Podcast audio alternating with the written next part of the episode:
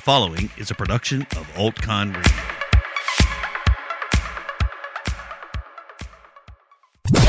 He won Journalist of the Year from the American Conservative Union at CPAC 2015. You like me right now. You like me. He's Jim Geraghty. How do you like me now?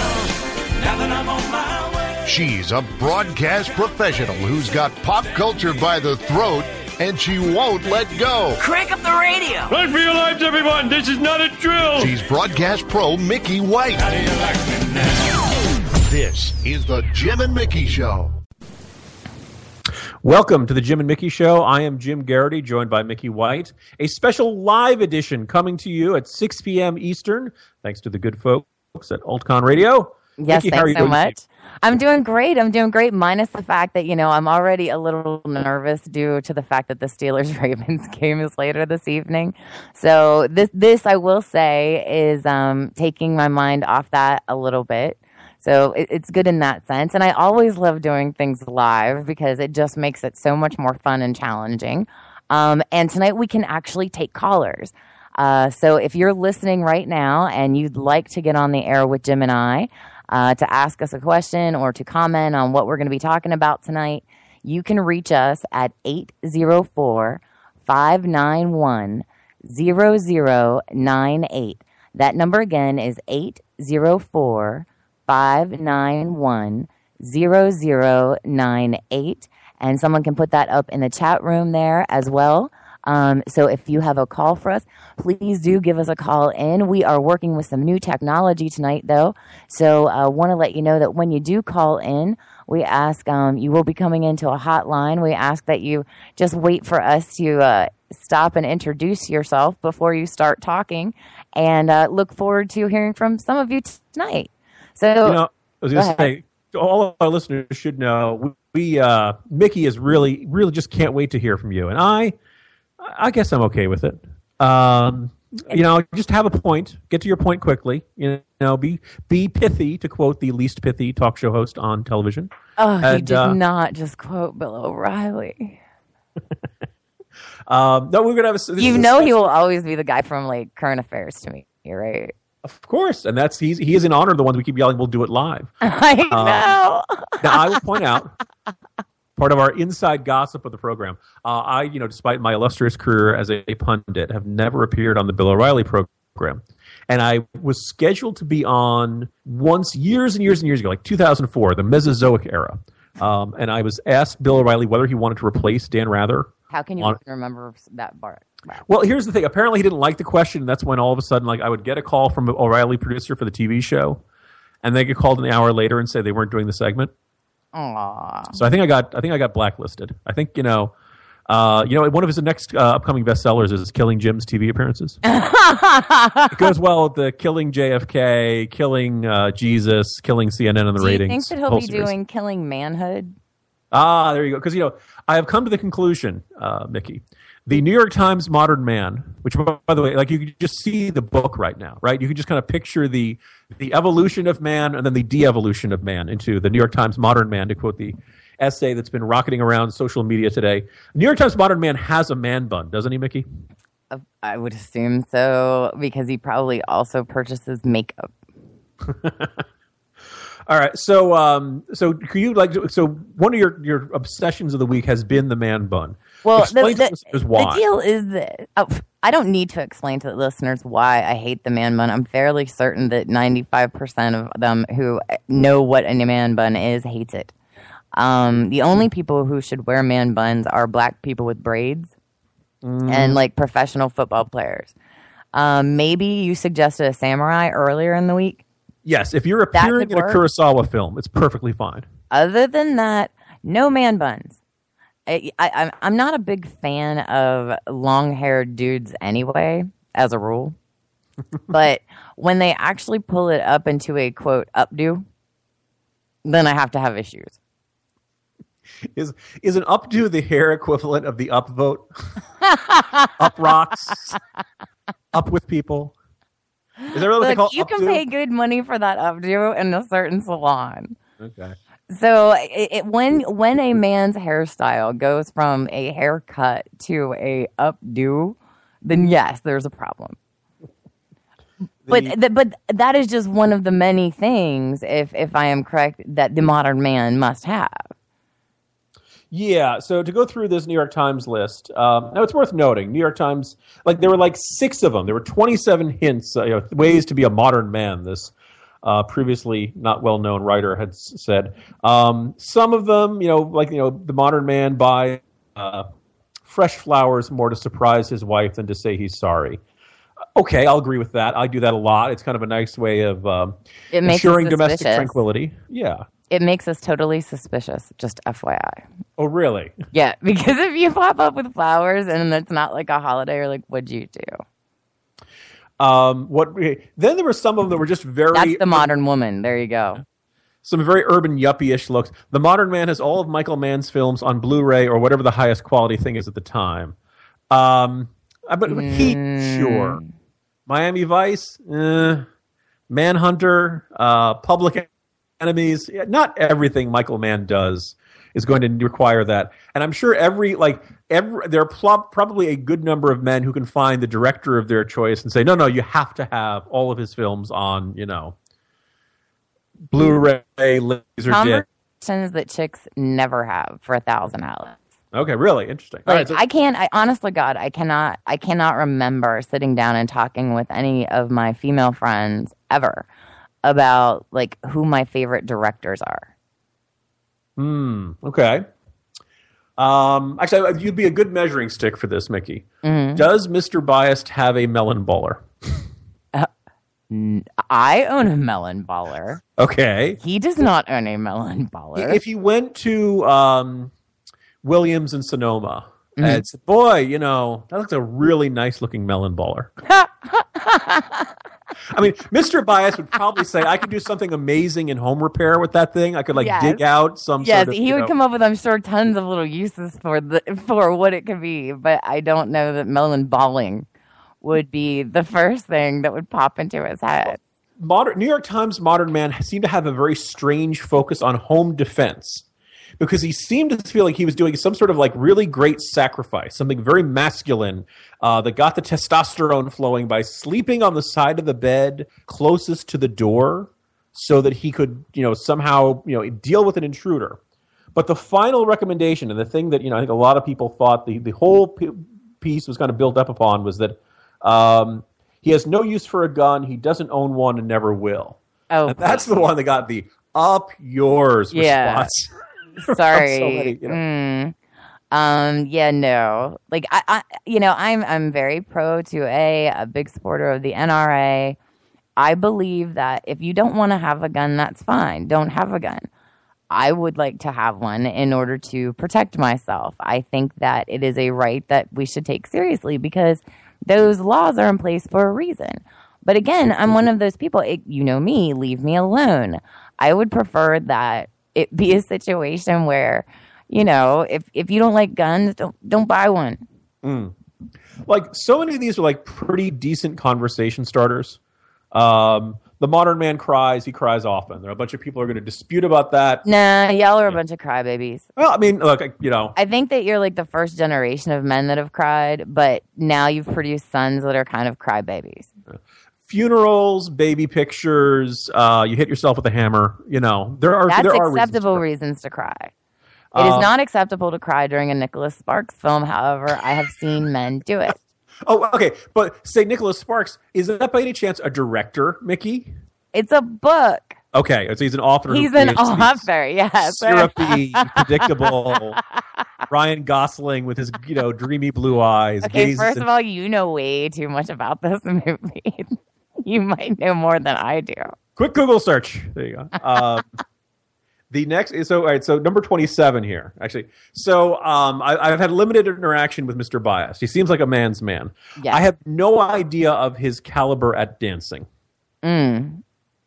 You, you may not want to assess that. I, uh, Oh, well, I could assess it. Um, anyone who's ever seen it, it's the typical white boy dance. I mean, he's got it kind of down. Um, but you know, like the good thing about him though is that over the years I have taught him to jitterbug and some other, you know, more stylized dancing. And so he's very good at twirling me around on the dance floor. See, there you go. Here's the thing. I would say that that the, uh, in terms of dancing, I don't know necessarily being a good dancer is a necessary manly art. I would say it is important to eventually overcome your shyness about dancing. Yes. That's the you know if you if yeah, wife like if I'm running to the dance, dance floor, Todd's Yeah. not, or you know, Mr. Vice is not right behind me. There you go. It, it, that is not his role. His role is much more to, you know, kind of just um, sit there, watch, giggle, order more drinks. That that tends to be his role when we go out, quote, dancing. But like when forced to, like at weddings, things of that nature, he will get up and, and especially during a slow dance, as I said, he will get up and do his duty as a date and a man and stand there and, you know, spin me around, etc.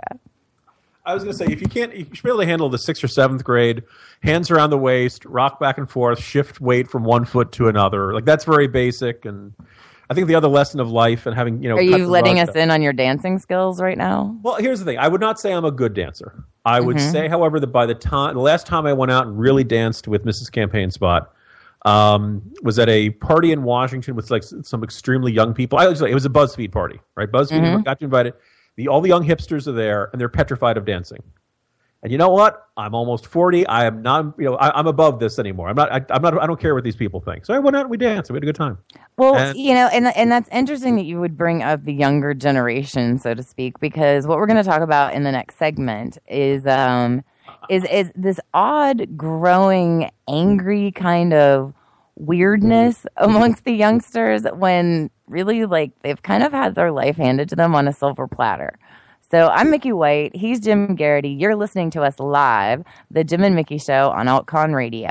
We'll be right back. Are you looking for the perfect outfit for your Saturday afternoon tailgate parties? Hey y'all, it's Laura Lee from Down and Dirty Sports, here to let you know that Game Day Bells Boutique is here to help you look your best on Saturdays in the South. So go check them out at GameDayBellsBoutique.com. You can also follow them on Instagram at Game Day Bells Boutique and on Twitter at gamedayboutique. Day Boutique. Game Day Bells Boutique, proud sponsor of Down and Dirty Sports right here on AltCon Radio. Carolina girl, best in the world.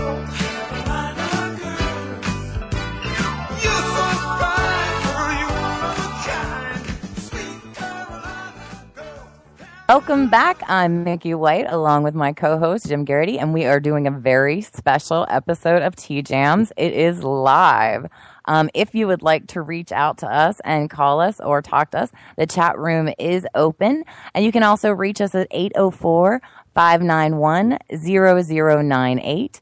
And uh, it is a rare opportunity for you guys to actually call in and interact with us since we normally do this by podcast. So please take advantage of it if you have the opportunity.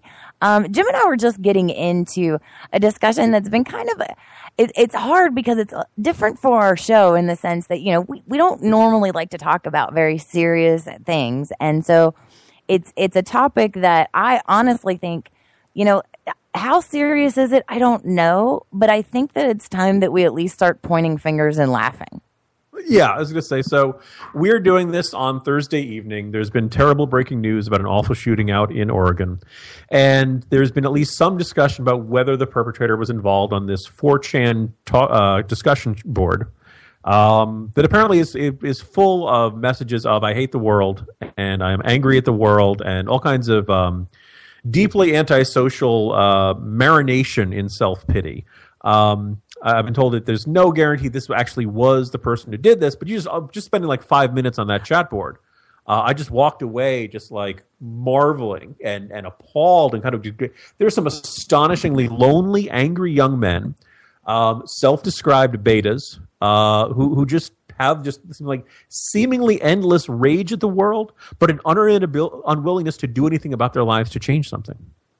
And Well, I and kinda, does this and does this as I- you know obviously there were a lot of speculation and whatever today but just it goes right into the thing and- and you know it, it, are we reaping the benefits of the participation trophy children You know, I, I okay. Here's the thing. I, I guess if you don't have any pride in who you are, maybe, maybe what it is is you go through life collecting those participation trophies, And then at some point in young adulthood, you enter the real life, and, and it gets harder. and all of a sudden, you're like, oh, I oh, I'm not as good as I thought I was, and you just kind of curdles into this anger. You felt But you I were. think it's weird because, like, one, I think that we all know these kids. Like, I think we all know at least one of them.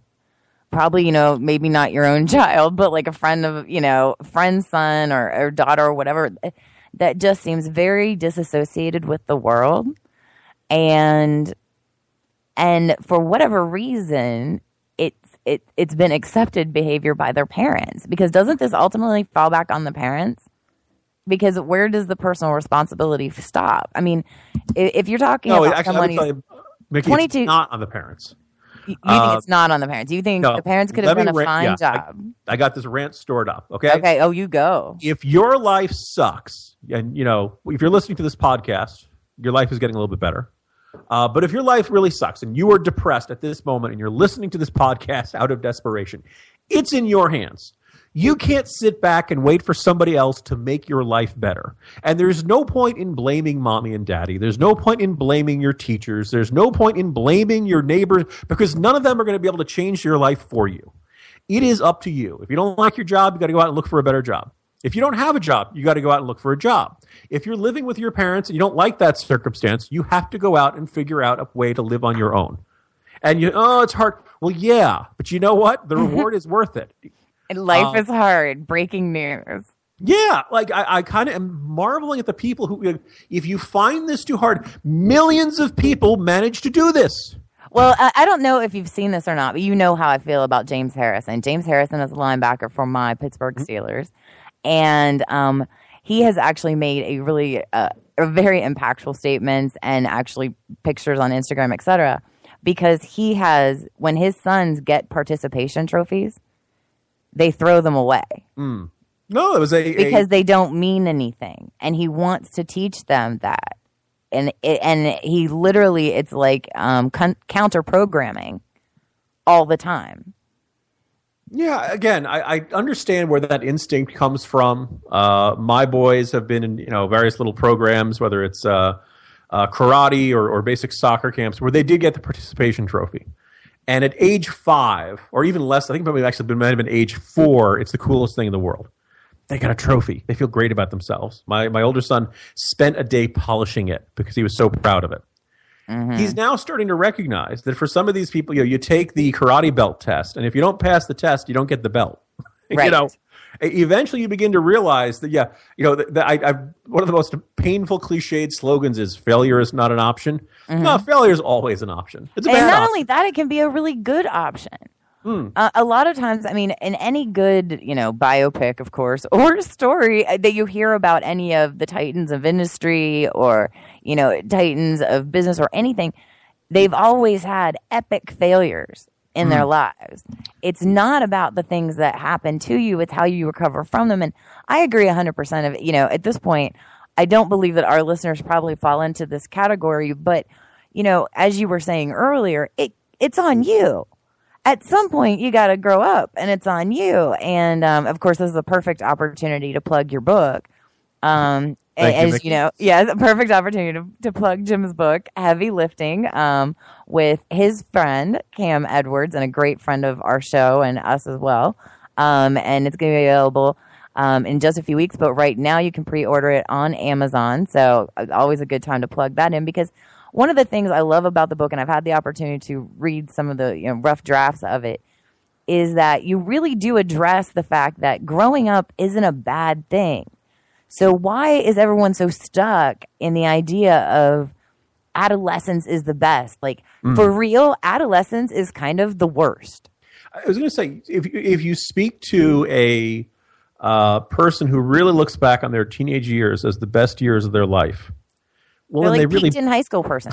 yeah they peaked early. Um, there's a there's a fantastic video, uh, Mickey. I'm sure you're familiar with the message to gay teens that it gets better. yes. Uh, somebody did a brilliant parody of them called "It Doesn't Get Better," basically aimed at everyone who peaked in high school. Uh, all the jocks, the bullies, the the mean girls, all that kind of stuff, and basically them talking about I'll see if I Yeah. can find that and throw that up on our Facebook page. I, I ran into the guy who uh, who I used to put into the locker, and he fired me. You know,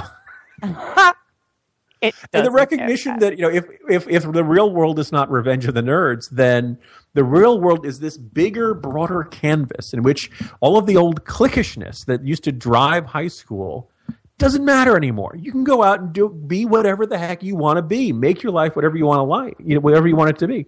And if you stumble along the way, th- this is one point. Megan McArdle has a book out about failure. And she makes the argument that we're actually getting harsher about failure in, in American life society than we used to be. And I think they, that Meaning that we're more rough on those who have yeah, failed. judgmental. We define people by their failures. We're less likely to give them second chances. Um, Tell that to Paula Deen. Um, okay, fair point. She's Um, back on Dancing with the Stars. I think it has a lot more to do with who you've pissed off Mm. than whether or not we'll forgive you. Yeah. Um, and I also, you know, I mean, like, I think a lot of it has to do with how much they liked you to begin with, because we've talked about this before. One of the main things that you know all media does is build the, build people up so they can then tear them down. And if they really did like you as a person, then maybe they're willing to, you know, work with you on some type of, you know, cry on Oprah's couch moment or whatever. but if they really didn't like you to start with, like that's it. You are that's all you are, that's all you've ever done. You have been owned by that. and maybe what you're right to the point that we don't see the failures along the way for the people who are, you know, the, the, the overnight successes that took 10 years of to get there. Um, we, we talk a bit about this in the book, and two of my favorite examples are uh, Jerry Seinfeld was on three episodes of Benson, the old Robert Guillaume show. Oh And he- wow. And he was terrible. they, they wrote him out of the show after three episodes. and I'm well, sure somebody to told him, "Jerry honest, like, Seinfeld, could he play gonna-" anything Yeah. but Jerry Seinfeld? You're never going to succeed in television. You know, I'm sure someone said that. Um, Well, Charles but, like, Schulz. could he have played anyone other than Seinfeld? That's a good point. He needed a role that fit him, which was to effectively play himself. But nonetheless, it could be a very successful uh, persona and formula. Uh, Charles M. Schulz got fired. It was was turned down for a job at Disney. You can't Oh, draw. Charles M. Schulz. no one's going to ever want to look at your cartoons. Oh, and I bet that one like hits you personally hard. Like, No, I, I just it, it's a good illustrative lesson, no pun intended, um, that you can be really good at something, and just because someone doesn't recognize your potential in that moment doesn't mean that. Often it means you got to adjust it. You know, the, go back to the drawing board, no pun intended, and um, address. I can't think other. You know, Thomas Edison got rejected. Uh, patent clerk uh, Albert Einstein. I mean, but are we getting some- those messages often? And and honestly, I'll be hundred percent honest with you guys and my and the listeners. I've been trying to within my social media, specifically Twitter, um, especially in the evenings. It seems like people's anxiety is really high right now. Um, and certainly something that I can relate to. So I have started sending out kind of like just positive thoughts. Some of them might be a little cheesy, inspirational messages, but at the same time, like there's so much anger out there right now that even just a little touch of positivity, I think, makes a big difference. Yeah, and uh, appropriate. Uh, you should return to the topic of online anger because we're going to turn our attention to an app that I would argue is designed to bring about the collapse of society. in our next segment, uh, which we'll be getting in just a just a few moments, we're talking about people, and be ready to uh, share and not the thoughts with us. magazine. Not the people, no, people with two e's because spelling is now optional now, America. On that cheery note, we'll be right back after this. You make me feel very unwifely, McNaughton. Go barbecue. I still say don't serve your awful coffee with my steaks. Oh, Mrs. Olson, he's always crabbing about my coffee. I could cry. Thing I didn't come empty-handed. This'll help. Folgers coffee. Oh, I'm a washout at making coffee. Making coffee's no trick. You just need a coffee with better flavor. And Folgers is mountain grown. Mountain grown, really better? That's the richest coffee. Especially the way Folgers blends it. Make some. Okay. I hope McNaughton notices. Honey, you surprise me. Your coffee's terrific. No more complaints? Mm-mm. You can make coffee for all my barbecues. Try Folgers, the mountain grown coffee. Mountain grown for better flavor. Oh my goodness. So, have you ever wanted a Yelp but for humans? if the idea makes your skin crawl, great news from the good people at People. Uh, that's P E E P L E, because as we said, apparently they're uh, put together by the same people who recommended the spelling for Tastykake. Uh-huh. um, are saying, you know, the app will launch probably in late November. You will be able to assign reviews and one to five star ratings to everyone you know your exes, your coworkers, the old guy who lives next door. Oh my You God. can't opt out. Once someone puts your name in the people system, it's there unless you violate the ter- site's terms of service, making me immediately wonder how do I violate the site's terms of service? Right. Uh, th- You can't delete bad or biased reviews. That would defeat the whole purpose. And as I said, imagine every interaction you've ever had suddenly open to the scrutiny of the internet public.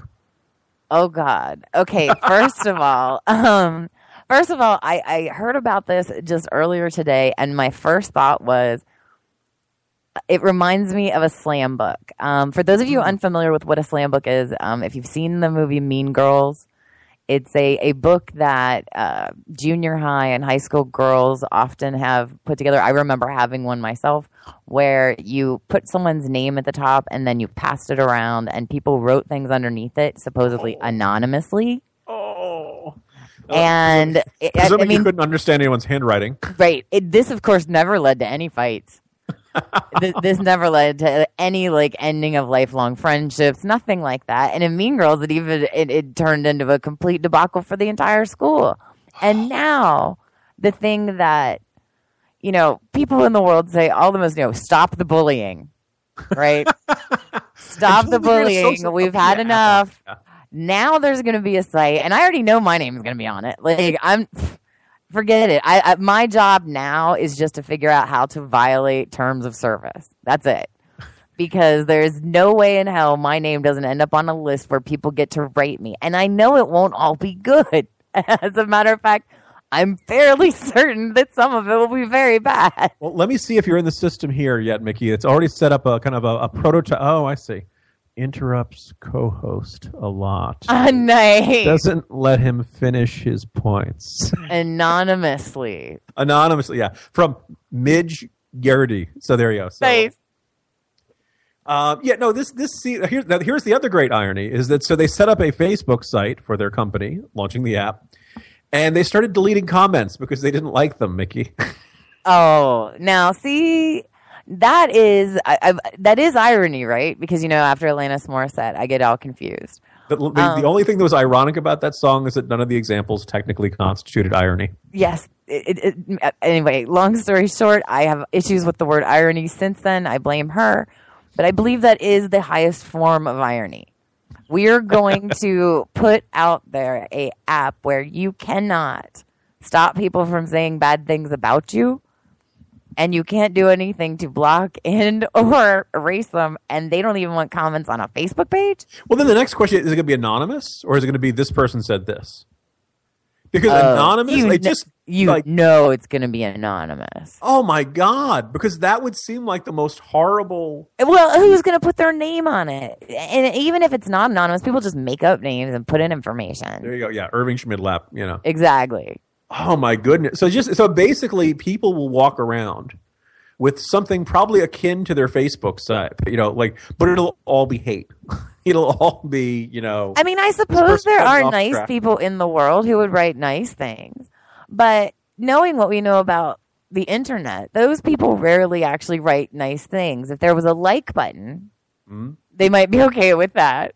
But they're not actually going to go on there and say, Jim Geraghty is a really nice person and a great family man and he loves his kids. And no, They might. no, they're not. They're going to be Jim Geraghty, the RINO squish sellout. That's and he true. sucks. That's true. Yeah. No, actually, actually, in light of um, what we've witnessed in social media lately, yeah, both both what I was talking about last segment and and uh, things like that. Yeah, this this seems like almost like it's designed to destroy social cohesion. Well, and, not maybe- to mention the fact, like you said, like exes and ex coworkers and things Yeah. like that. Like, oh my goodness. think about like an ever- ex boyfriend or an ex girlfriend getting on there and being like, "Well, let me tell you about Mickey and uh, what." And I'm, I'm, th- like I said, my number one goal at this point is to violate terms of service as quickly as possible. Well, here, if it doesn't, if, if let's assuming the site doesn't crash, let's assume it doesn't get hacked. Let's assume, you know, um, do you know what this might do? Actually, okay, you're right. This might be a blessing in disguise. You ready, Mickey? Oh, okay. What if this brought about the end of the era of social media? But see, I like social media. I just don't like the the underbelly that pops up every once in a while. I suppose, if, if in other words, if social, I think that there's I think that there's a lot to be said for social media. Um, in fact, I'm working on a chapter about this right now, um, where I'm discussing the fact that you've got a time and place where grandparents who may live, you know, in in my case in Pennsylvania and their grandkids all over the country, and they can see videos of them and they can talk to them live um, without leaving their home we have the opportunity for people to communicate with soldiers that are overseas face to face. Like it's not just a phone call anymore. You can actually see them, and um, and and it does make a difference. And I think that we're also seeing coalitions being formed. I've seen great things as far as support groups. I mean, there's always going to be psychopaths, and they're always going to find a way into your life. You know, one way or the other. So. Just know that the psychopaths that are online, they live amongst you too. You just don't know who they are. Yeah, I, I just have this feeling that if this app takes off, the next one will be Stalker Helper, um, which will probably put down like, oh, I've always referred to Foursquare as that okay, there you go. But like you know, because kind you're uh, literally telling everyone where you are at every Yep. second of every day. But like it really should be like cross-referenced with like take the white pages, right? Everybody's name, phone number, home address, things like that, and cross that with like a searchable database of pictures, either the DMV or Facebook. And then if you're a stalker, you just go through go through. Just make it someone- easier for them. Yeah, kind of one-stop shopping, like you know, like so you wouldn't have to personally know the person you're stalking. You could find new, basically shop for new victims. Um, Isn't that what of- people do? I suppose, but again, like You really need to watch more of my television shows. But I'm telling Uh, you, Web of Lies, when you watch what those people do, I mean, it, it doesn't even make sense to someone who is a thinking person Mm. or someone who lives in our reality. But for those who are of a criminal mind, it's just like anything else. You know, it's not social media that makes it bad. It's the people. I mean, it says to me something that the original purposes of things like Facebook were normal things like, what are my friends' cats doing? Uh, where did they go on vacation? Have people from high school gained weight? yeah. You know, how are things in Farmville? And I don't mean Cam. You know, I Yes. mean, um, how many of my friends disagree about politics and how nasty can they get with each other? You know, see, and and what's interesting is I've laid off of Facebook quite a bit just because it it got like people were getting into really heated debates, and I didn't feel like it was the right place for it. And then I went to Twitter, and I I liked it. And now, you know, there's a lot of bickering that takes place there, but the beauty of Twitter is the mute button. it, it, I can see the advantage of that. Now, here's the, now without Facebook, how do you know whose birthday it is? I, I don't. There, there- okay, there you go. I, Um, I, I, my phone tells me every day whose birthday it is because I am the worst at remembering birthdays. That I could say. I, I was kind of going through it because earlier this week Facebook was out, and um, you know me uh, being I felt Giphy at that time, so there's obviously lots of good gifs of riot footage, and I you know, showed people. Yes, you saying, are you such know, a where am I supposed to put my tasteless selfie? You know, Yes, where will I put it? I'm trying to put more tasteless selfies up on Instagram. I'm trying to like use that, and I've been using Periscope too, which I like. Um, I'm getting the hang of it. I did um, eventually, just so you know, uh, I, I bought myself a selfie stick. Oh. Unfortunately, um, I haven't figured out how to use it yet. So there you go. good, good. I if there if you hopefully got a defective selfie stick, and uh, actually what you do is you you take the selfie stick and you poke someone and you say, hey, could you take a picture for me? Yes, very good. Yes. Could you just take a picture of me? Because as you know, I have such a large head and such short arms that selfies are not exactly what I consider um attractive. On, those occasions where you see someone and they're taking a picture, and sometimes it'll be like a very attractive woman, and they're taking the picture of themselves in the bathroom, and I'm sitting here and thinking like, there must be someone who would happily take a picture of an attractive woman. yeah, you would think, right? Versus like having the bathroom stall in the background. Yeah, like you know, Because I mean, like, see- nothing yeah. says sexy like bathroom stalls in the public area. Yeah, it, and so you know, I mean, most people don't even like to use them, let alone the imaginary sex that you're supposed to be thinking about there. yeah, yeah. See, see, Yeah. I can See, ruin anything. Yeah, but anyway, so like uh, the other thing also is I'm hoping that the very first people who will be on this people we need a way to pronounce it different from people, you know, regular people. People. People, as in Soylent Green. Um, we, we, I, hope the first people on people are the founders of the company. Yes, And then I'd like go say mean things about.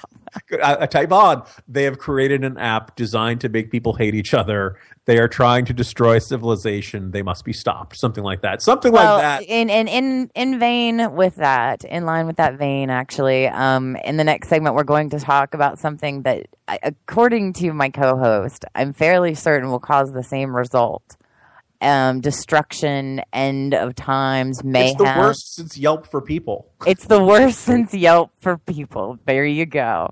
The changes being made to Castle because of the new showrunner has caused Jim to have a little melty time. So coming up in the uh, in the next segment, we're going to talk about Castle and some of the other shows that have come back and how they end up getting ruined sometimes um, just by ignoring what the fans want. I'm Mickey White. He's Jim Geraghty, and this is the Jim and Mickey Show live on AltCon Radio. right from the start, right from the start, with all of my heart. Red, red wine in a 80s style, red, red wine in a modern beat style. Yeah. Hey, folks, if you're looking for a bold, fresh view on the news, catch these conservative moms as they discuss current events and have a little wine with your wine. Listen to the Red Wine Show with Jody and Di every Wednesday night right here on Altcon Radio, the alternative source for news, talk, sports, and music for today's unconventional conservatives.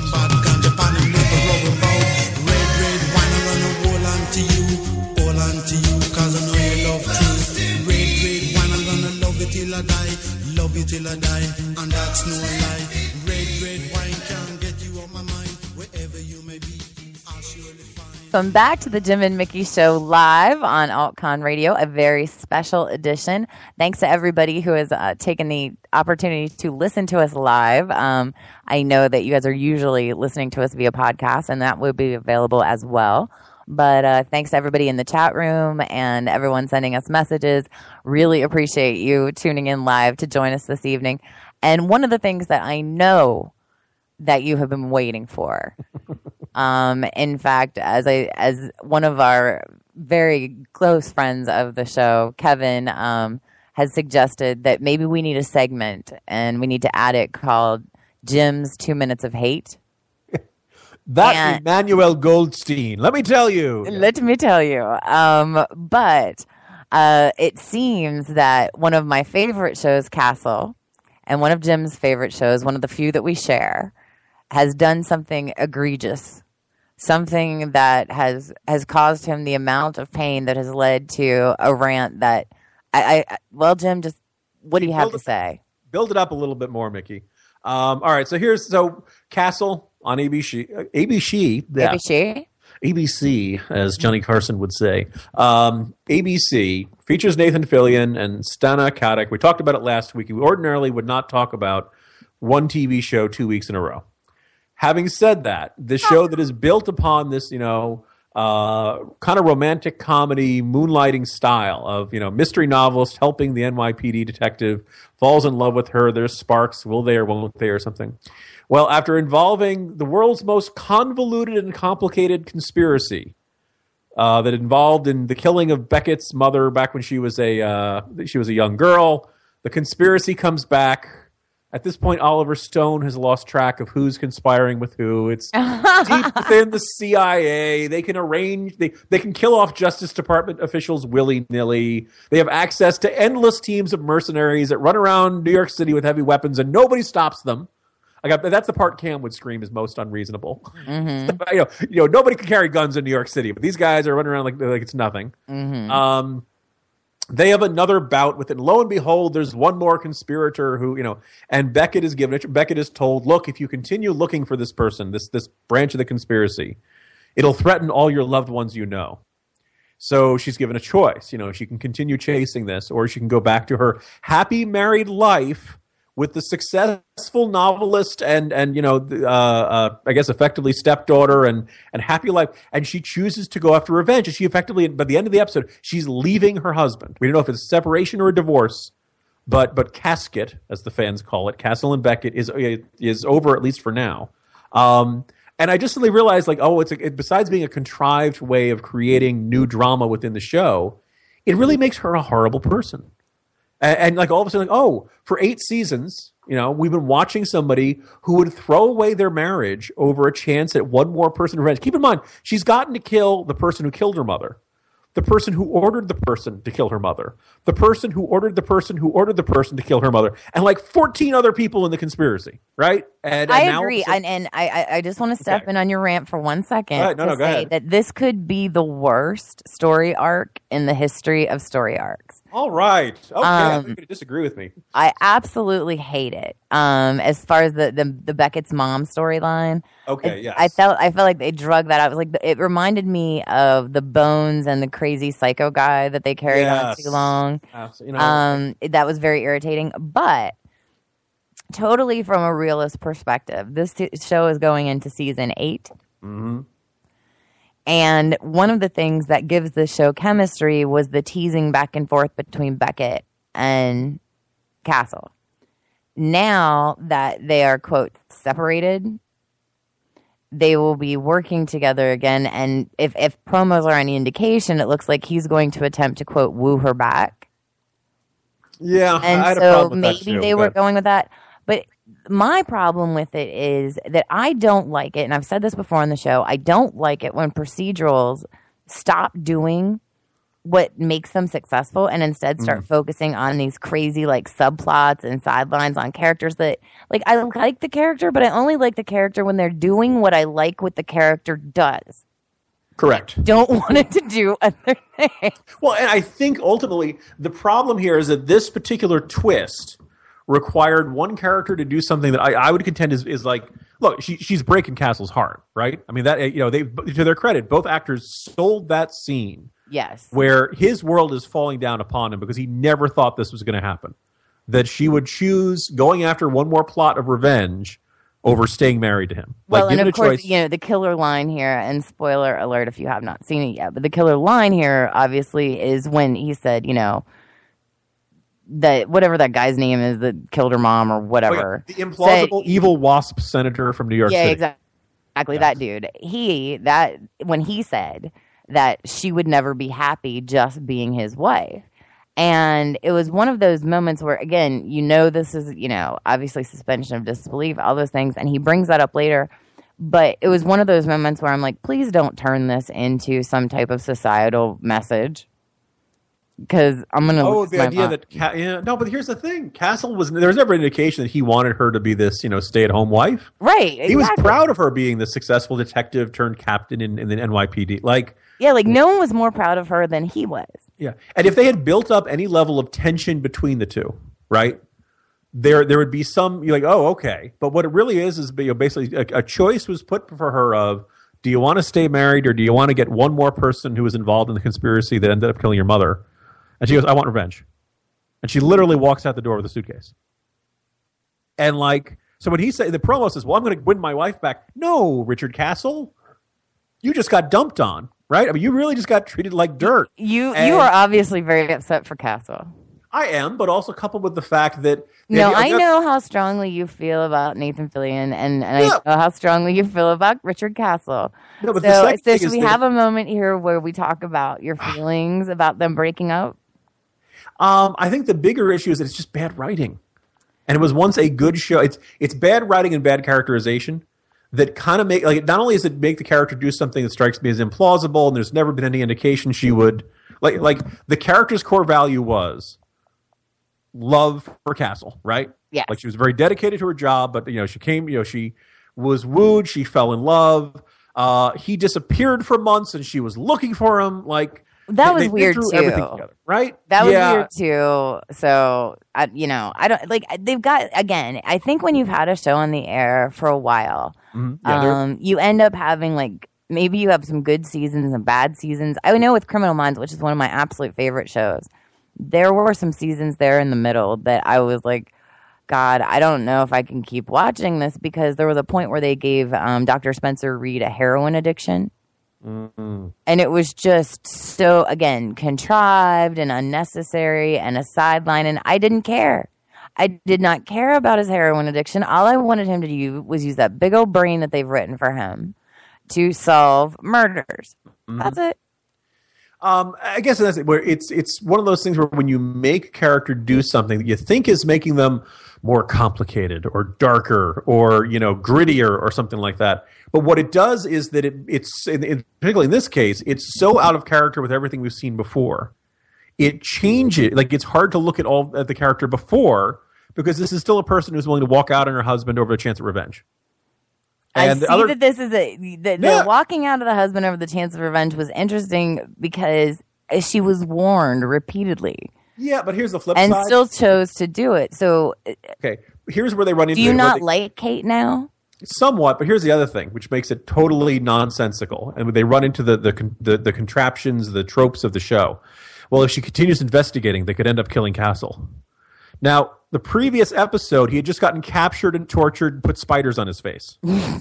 Yeah, He's been was- shot. He's been stabbed. He gets kidnapped at least once an episode, uh, once a, once a season, probably two or three. Yes. He gets beaten up. He gets held at gunpoint. Like he's always in danger. He's Richard I hate Castle, that. By right? the way, that is like my least favorite trope of all time. Is when they're kidnapped or somebody, whatever. I hate that. trapped in elevators, trapped in freezers, stuck. At you know, so They the really idea- have been. This threat is dangerous, right? Th- this- oh, well, I, I better leave him.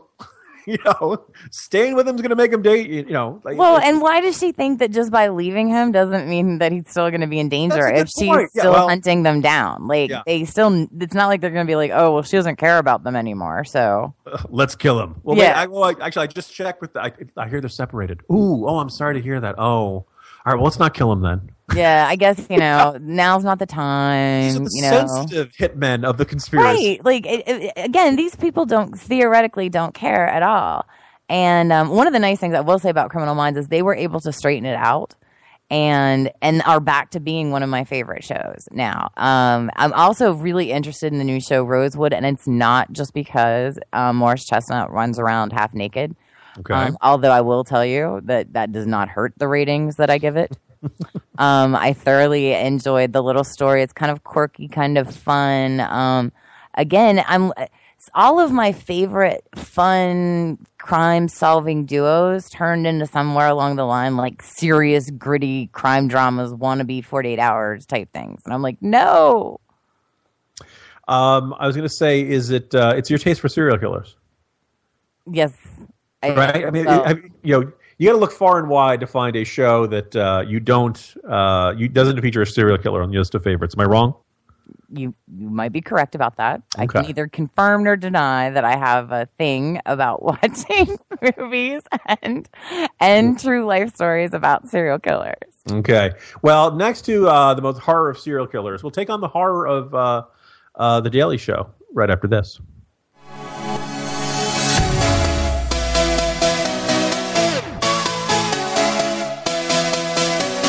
You're listening to the alternative source of news, talk, and music for today's unconventional conservatives. This is Altcon Radio.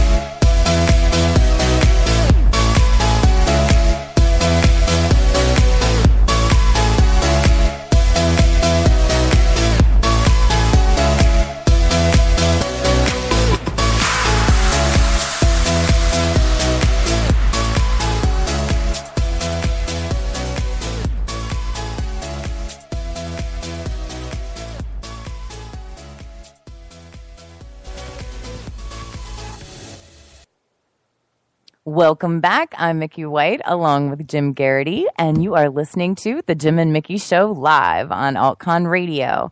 And um, we were just getting into some of the uh, news of the week, if you will, and some of the biggest news of the week is about fake news.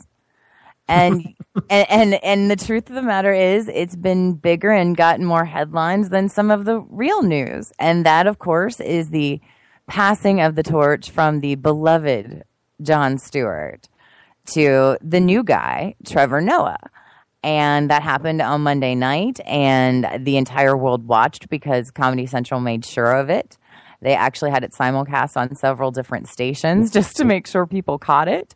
Um, I was one of those, and I'm, you know, I'm going to say up front, I am a Trevor Noah fan. Um, as his, as a comedian, he's a really funny guy. Um, unfortunately, I'm not sure they fired all the Daily Show writers when Jon Stewart quit.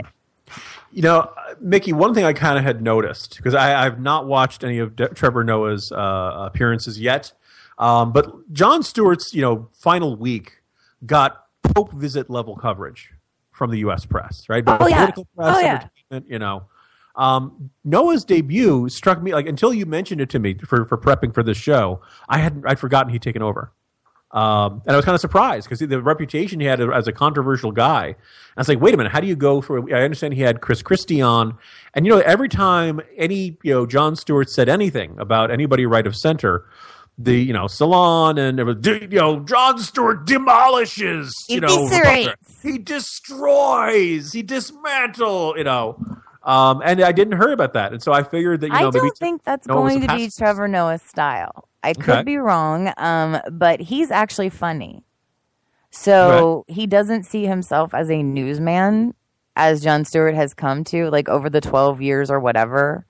Um, he he may have started out being funny. In fact, his first several shows were bombs as well because everyone missed Craig Kilborn. Um, but then, you know, once he got into kind of his niche and found his audience, then he worked with it. And I think Trevor Noah is going to have to do the same thing because he's not going to be the guy who just taps on the table and makes funny eyebrow faces. Like, he's actually funny, so he's got funny comments to say. And I'm not sure how the. I, it'll be interesting to see, you know, if things change after the first couple episodes. But I will say this: um, he definitely, you know, has made fun of Republicans, but I've I've already seen him making fun of Democrats equally, and and you know, the truth of the matter is, I don't mind so much if people are making fun of people on the right if the jokes are funny. Good point. It's the problem is when they just become lame insults. Yeah, joke clause. You know. Yeah, like uh, joke applause. Yes, exactly. Um, and it, it, it's it's just, you know they know it's coming, and and so they it's you know. It, it, it's just throwing out the line that they know is going to get the laugh, or they know is going to get the applause, and and again, I liked him as a stand-up, so I'm hoping that we see more of that. One of he did a great interview with Kevin Hart the other night, and it, that was his first guest. And my thought was he should have on more comedians and drop this whole political crap, um, say because that was debuted- very much. Go ahead. I was like when he announced when it was announced he was going to be the show the, the new host. Uh, he had gotten in trouble for some tweets and from jokes in the past. Has he done anything in the past uh, uh, three nights, Mickey, to might even say, "Ooh, the social justice warriors are going to be on his case about that one"? Um, I, I I think that you know there are people that would be offended by what he has done and said on the show already. Okay. And I say this based on the fact that I believe that some people just wake up offended in the morning. Yeah, it's it's not the highest bar to clear. Right. Right. And so like but no, I haven't heard anything that would necessarily make people go crazy, but again, it all depends on the people who are listening and if they hear what he's saying or if they hear what they want to hear. Um, I, you know, I, again, I think that one of the problems that Stewart ran into is that he took himself too seriously at the end. I mean, you can see that now. He's like trying to be a politician and ambassador and whatever. And it's like, dude, do you not remember you were in Half Baked? I'm sorry, what? He was in a movie called Half Baked, and he was a stoner customer. Um, and one of his famous things is basically suggesting that, like, no matter what you do, it's better if you're high. and uh, he's like, "Man, have you ever watched this movie?" And the guy's like, "Yeah." And he's like, "Have you ever watched it high?" Because that makes it so much better. And again, it makes me it makes it very hard for me to take him seriously, and and I never did. It shocked me that the generation who missed him being um oh what was the other one was it like Sailor Boy or something stupid like that um and these ridiculous films when he was trying to be an actor and he failed epically gets in the slot in the Daily Show gets his routine down and literally becomes a mouthpiece of just you know his own version of social justice warrior against anyone who crossed his path I hope that Trevor doesn't go down that path because I'd like it to be, you know, a fun show to watch. Yeah, he. There was a tweet earlier in the week. Uh, they'd asked him, you know, how are you going to be different from Jon Stewart, and he said, "Well, I don't think I'm going to be making fun of um, Fox News so much. I'm going to make fun of more people like uh, Mike Huckabee and, and um, Pam uh, Pamela Davis or Pam Davis. The uh, Oh, you know, Kim Davis. Kim Davis. I'm sorry. Yes. And I, I, I think it was Byron York who said, "Oh, that's going to be edgy." Right. well, the, yeah. I mean, that's the whole thing. Is like, you know, at some point that loses its edge. So I'm hoping that that's not really what. And honestly, at this point, it, it, it his opening political bit was on the resignation of Speaker Boehner. And um, and it was actually quite funny. And what was really funny was the correspondent who started freaking out because um, the understanding being, of course, that Boehner wasn't conservative enough for for people, and, and and so they were just you know basically the hell of Earth was opening up, etc. And um and it was funny, and and again, I. I don't have a mind. I don't have any problem actually with political humor if it's actually funny. But unfortunately, a lot of times it just turns into ugly. And you know, we've talked about this on the show before. I think that it seeps into the way that people talk to each other. I think that you know we we joke about snark or whatever, but it's really a snide remark. Um, and snide is never considered something necessarily a positive, funny joke, right? Um, so you know, I don't know. There's a set tone, and I think the Daily Show set a certain tone that was not necessarily positive. So I'm hoping that that can get turned around. Um, because you know, I mean, it's Yeah, what's it's- the, say when Colbert ap- appeared, and everyone thought, "Oh my goodness, you know, eh, what's it going to be like to have a spin-off? Is he going to be as funny as he was when he was a correspondent on the show?" And it took Stephen Colbert a while to kind of find his own niche and style and all this, and it wasn't the same as Jon Stewart's. And I kind of would like to, you know, as much as I'm not, I don't feel particularly emotionally invested in, in Noah, give him time to develop his own thing and don't expect him to be Jon Stewart. And, and kind of like, you know, anytime somebody takes over the weekend update desk, somebody takes over the night show, any type of uh, iconic figure. I mean, I was going to put it in the forms of like changing popes, but people told me that happens with, with more frequency now. Yes. So to put it in terms you would understand, Mickey, it's like when the Steelers change coaches. only happens a few times in your life, and you can't expect uh, Cowher to be like Noll, you know, and uh, and, and like those that. first couple years are hard. Yeah, you know, and like you know, so here's the question: So, am I correct that every how? So the past three Steelers have only had three in the last twenty some, thirty some years. I'm sorry, three coaches. Yeah. Yes, actually, we only had two. Well, th- three in the last thirty some years, but there's only been two coach changes since I've been born. Okay. So, and they've all won Super Bowls, right? Yes. All right. So that's a really good record that kind of makes you say, okay, you know, maybe it's worth letting the guy work through the, the bumps in the road instead of saying the, you know, let's say Daniel Snyder approach, which um, your coach is kind of like the drummer in Spinal Tap, and uh, Well, yeah. Well, no, and I think it's really important too that you recognize that it's all about consistency. And you know, you can't. One of the specifically, obviously in football, but in life in general, you you can't expect to do something one day and have it change the next. You have hmm. to do it day after day after day after day. Like you know, I went to the gym and I worked out for two and a half hours, and the next day I was sore and hateful and didn't lose a pound and that's why people don't go to the gym the next day, yeah, you know, right? Yeah, I- I was gonna We're the it- instant gratification society. Comedy Central has a chance to kind of push back against the uh, the the kind of cultural ADD uh, that we're seeing here, and just say, no, no, we're, we like Tim Noah. We're going to give him time to get you know to work it out. We'll Um, call him to develop- Trevor. Those of us who are friends. Trevor, Tim. Okay, I'm sorry. Samara Slate's Tim Noah is like, when did I take over this show? So yeah. Nice. well, the guy with the arc, you know, Noah. There Um, you go.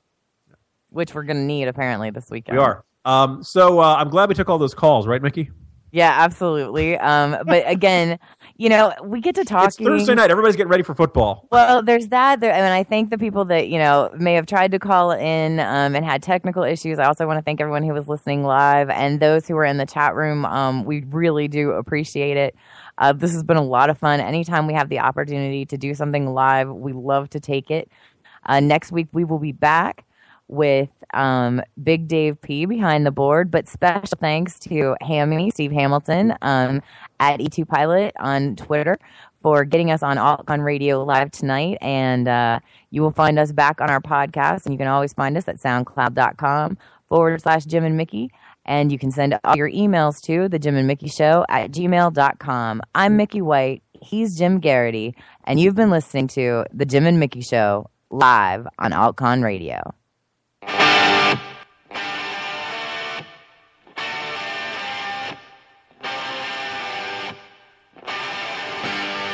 Those crazy nights I do remember in my youth. I do recall those were the best times.